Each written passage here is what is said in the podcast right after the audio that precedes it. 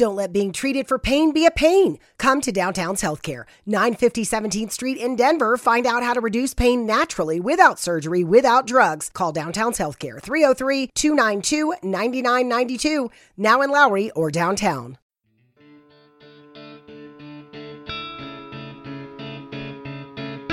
Bienvenido a Sin Límites, un espacio donde siempre hay algo que decir y que contar. Soy Sergio Mendoza y el podcast da inicio ahora mismo. Y bueno, estamos entrando en el año 2023. Al momento de estar grabando este capítulo es primero de enero, ya está por terminar el primer día de enero aquí en la zona de la montaña en los Estados Unidos. Y estamos dando inicio a esta jornada. Y hoy quiero hablarte, quiero iniciar este podcast en el primero de enero con un tema que, que me llama la atención, que es importante, sobre todo ahorita que estamos enfrentando los retos, las metas, los compromisos que hemos hecho de final del año para empezar este año que comienza, y es la actitud. La actitud correcta, la actitud con la que debemos de enfrentar las cosas. Esa actitud que nos va a llevar a ganar y que nos va a llevar a sumar. Esa actitud que en ocasiones, pues, nos mete en problemas o te mete en situaciones que no debieras de estar involucrado.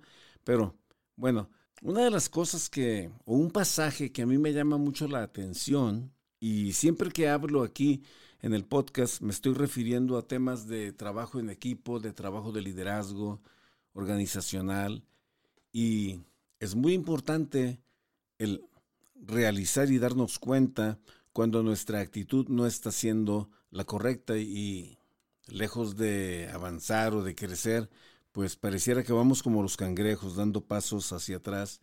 Y es aquí donde queremos apuntalar, ¿no? En el capítulo 2 de San Marcos, iniciando el capítulo 2 de San Marcos en la Biblia, en el Nuevo Testamento, es el segundo libro del Nuevo Testamento, Mateos, Marcos, Lucas y Juan.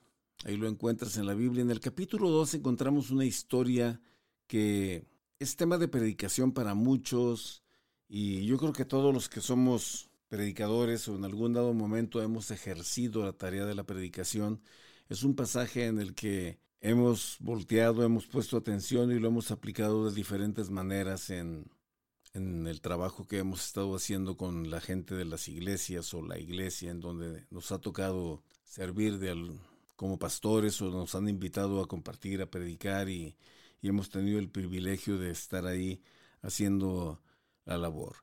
Pero en el, en el capítulo 2 de, del Evangelio de San Marcos encontramos, encontramos una situación, una situación que se las voy a parafrasear ahorita, en donde Jesús está en una casa y está compartiendo con la gente que se encuentra ahí, se encuentra gente de diferentes estratos sociales y hay una multitud afuera de la casa. Imagínate, hay una persona importante ahí en la casa de un vecino tuyo, ahí en el barrio, y, pues la gente sabe que está esa persona importante ahí, entonces la gente se, agolpa ahí en la puerta y, y, pues se llena el ambiente, la casa está llena adentro y afuera está lleno.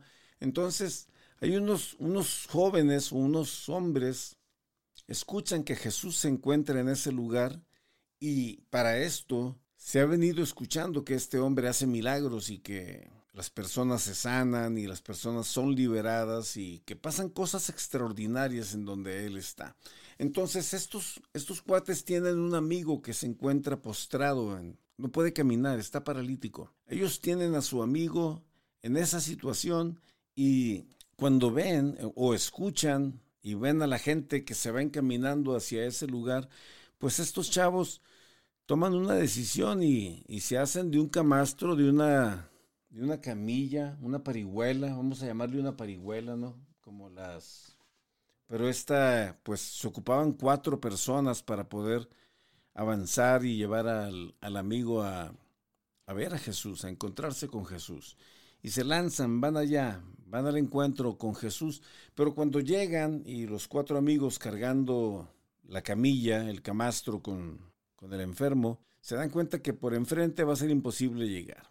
Y hay una situación muy importante o varias situaciones muy importantes que tenemos que notar porque si la gente cuando se acerca a las zonas en donde está ocurriendo algo sobrenatural, si la gente tuviera conciencia, dejaran la curiosidad a un lado y abrieran el paso para las personas que en verdad tienen necesidad. Pero no, estas personas ven que los que están ahí no se van a quitar y tienen que pensar rápido porque saben que Jesús no va a estar ahí todo el día, que no va a estar todo el tiempo en ese lugar. Entonces tienen que reaccionar rápido. Y yo me recuerdo de las palabras de, de Jax, un abogado que yo conozco por aquí en donde estoy. Una vez que nos estaba, estábamos platicando acerca del proyecto que teníamos en su residencia y yo había visto muchos detalles, muchos problemas en esa situación, en ese proyecto. Y cuando se los estaba señalando, él me dijo, rápido, me paró y me dijo, Sergio, no necesito que me señales todo lo que está mal. Yo sé que hay muchas cosas mal. Dame soluciones. Estos hombres, estos cuatro hombres, cuando van caminando con su amigo paralítico, que lo van cargando en el camastro, o sea, piensan rápido, están buscando una solución, voltean al techo de la casa y dicen, vámonos por arriba. Vamos a subir al techo. Ahí estos cuates no están pensando quién se va a molestar, no están pensando quién es el que va, que, qué van a decir, qué va a decir la gente. Imagínate en medio de la iglesia que llegues y rompas el techo, porque estos rompen el techo, rompen el techo y por ahí se consiguieron una soga o la llevaban o con las mantas que traían la hicieron. No sabemos qué tan alto estaba el techo, pero ellos bajaron al, amigo paralítico y lo bajaron precisamente en donde estaba Jesús. Y eso impresiona a Jesús. Si hay algo que impresiona a Dios, es tu fe, es tu convicción de que si te acercas a Dios va a pasar algo extraordinario. Si algo impresiona al Señor, es cuando tú crees en Él, cuando tú confías en Él. Y esa confianza se demuestra, se manifiesta en tus acciones, en los pasos que empiezas a dar que te llevan a estar cara a cara con el Señor. En este momento ellos ponen de frente al amigo. Jesús se maravilla y dice, no había visto tanta fe. Y, el tipo es sanado, es perdonado de pecados. Y ahí hay un tema, hay muchas cosas de las que podemos hablar, pero yo me quiero enfocar en la actitud de estos cuatro. La actitud de estos cuatro es de decir, vamos a hacer lo que se tenga que hacer para llegar delante de Jesús. Vamos a hacer lo que sea para llegar delante de Jesús. Estos chavos sabían que la cosa más importante del mundo en el momento era traer su amigo a Jesús. Así, sencillo. Ellos eso lo sabían. E, esa, esa parte la tenían, la tenían muy clara y, y ellos pues hacen lo que, lo que les toca lo que les toca hacer. Por lo tanto, ellos se van al techo. Imagínate, yo no sé, había escaleras, se fueron por el cerco, o sea, ellos se van al techo y en el techo, este, pues lo rompen. Rompen el techo y, amarran al amigo y pues lo bajan. Eso a mí me impresiona mucho y, y es una actitud de nada nos va a detener en lo que estamos haciendo. Vamos a estar enfrente de Jesús y vamos a llevar a nuestro amigo delante de él. ¿Cuál es la actitud que, que encontramos en estos jóvenes? Bueno, encontramos encontramos una actitud positiva, encontramos determinación, encontramos resiliencia, vamos a vencer todo obstáculo. Había gente, el otro no caminaba, no lo podían cargar, se hicieron de un camastro, no había sogas, yo no sé cómo hicieron las sogas, pero crearon la manera, el elevador para poder hacer descender a su amigo.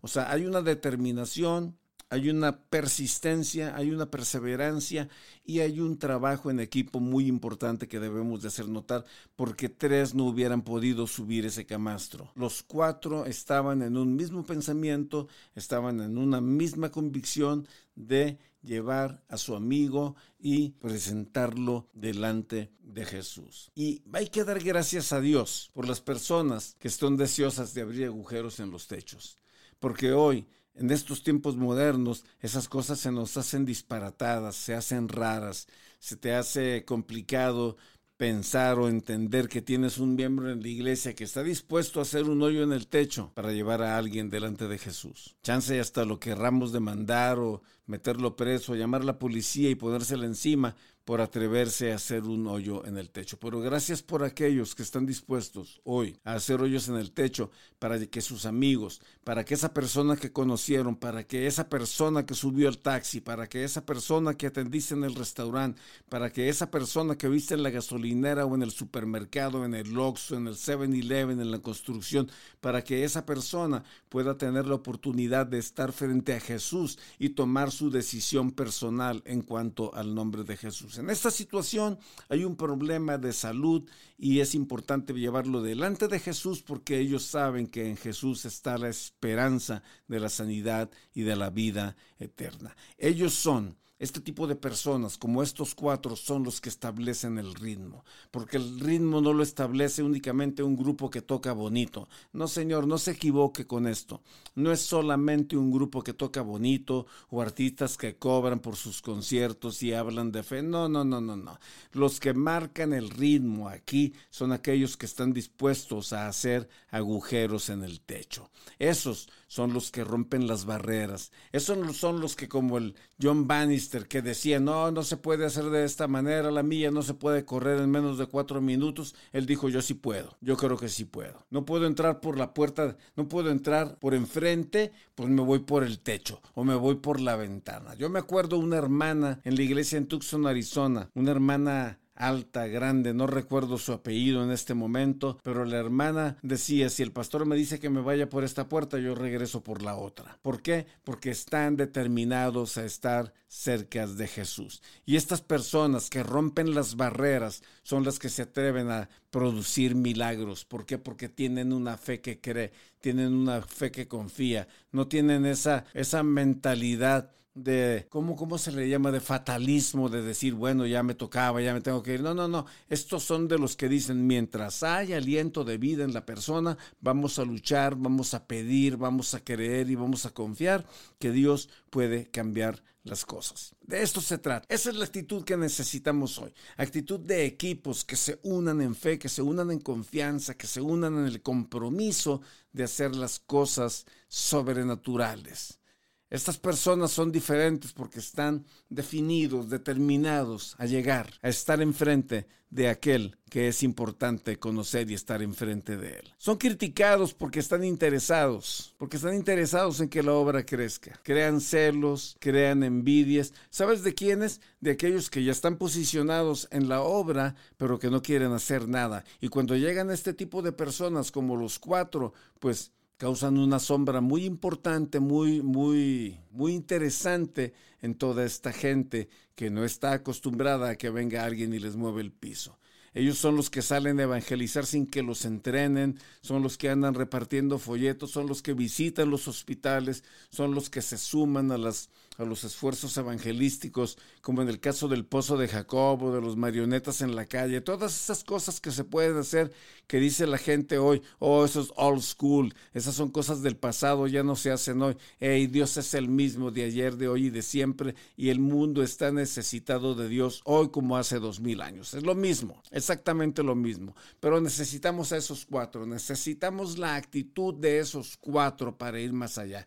No decir, oh my God, Dios está en todas partes, se puede hacer las cosas, yo no necesito hacer todo eso. Claro que sí. Lo más importante de estas personas es que acercan al prójimo a Jesús. Ellos tienen una visión constante del reino y su afán principal o su deseo principal, su anhelo ferviente es acercar a sus vecinos, a sus amigos, a todos a Jesús y de esa manera extender el reino de los cielos. Si has llegado hasta aquí y te ha sido de bendición este capítulo, compártelo. Si quieres más aprender más acerca de la actitud de estos cuatro, te invito a que veas ese pasaje en San Marcos 2. Léelo y vuélvelo a leer. Y imagínate tú cargando ese camastro. Imagínate tú arrancando una hoja de rock y los chingos de una casa para hacer un hoyo y meter a ese familiar, ese amigo que está enfermo, que necesita ese encuentro con Jesús, que necesita estar delante de Jesús. Qué padre, qué hermoso. Esa es la actitud como creyentes que necesitamos para ir más allá. Te deseo un feliz inicio de año, prosperidad, abundancia, bendición, pero sobre todo que, tu fe se active y que la capacidad de servicio en el reino de los cielos se active y avances para la gloria del Señor. Que Dios te bendiga y Dios te guarde. Gracias. Gracias. Si te gustó este capítulo, te invito a que lo compartas con tus amigos. Dale un me gusta, dale un like y hasta la próxima. Soy Sergio Mendoza.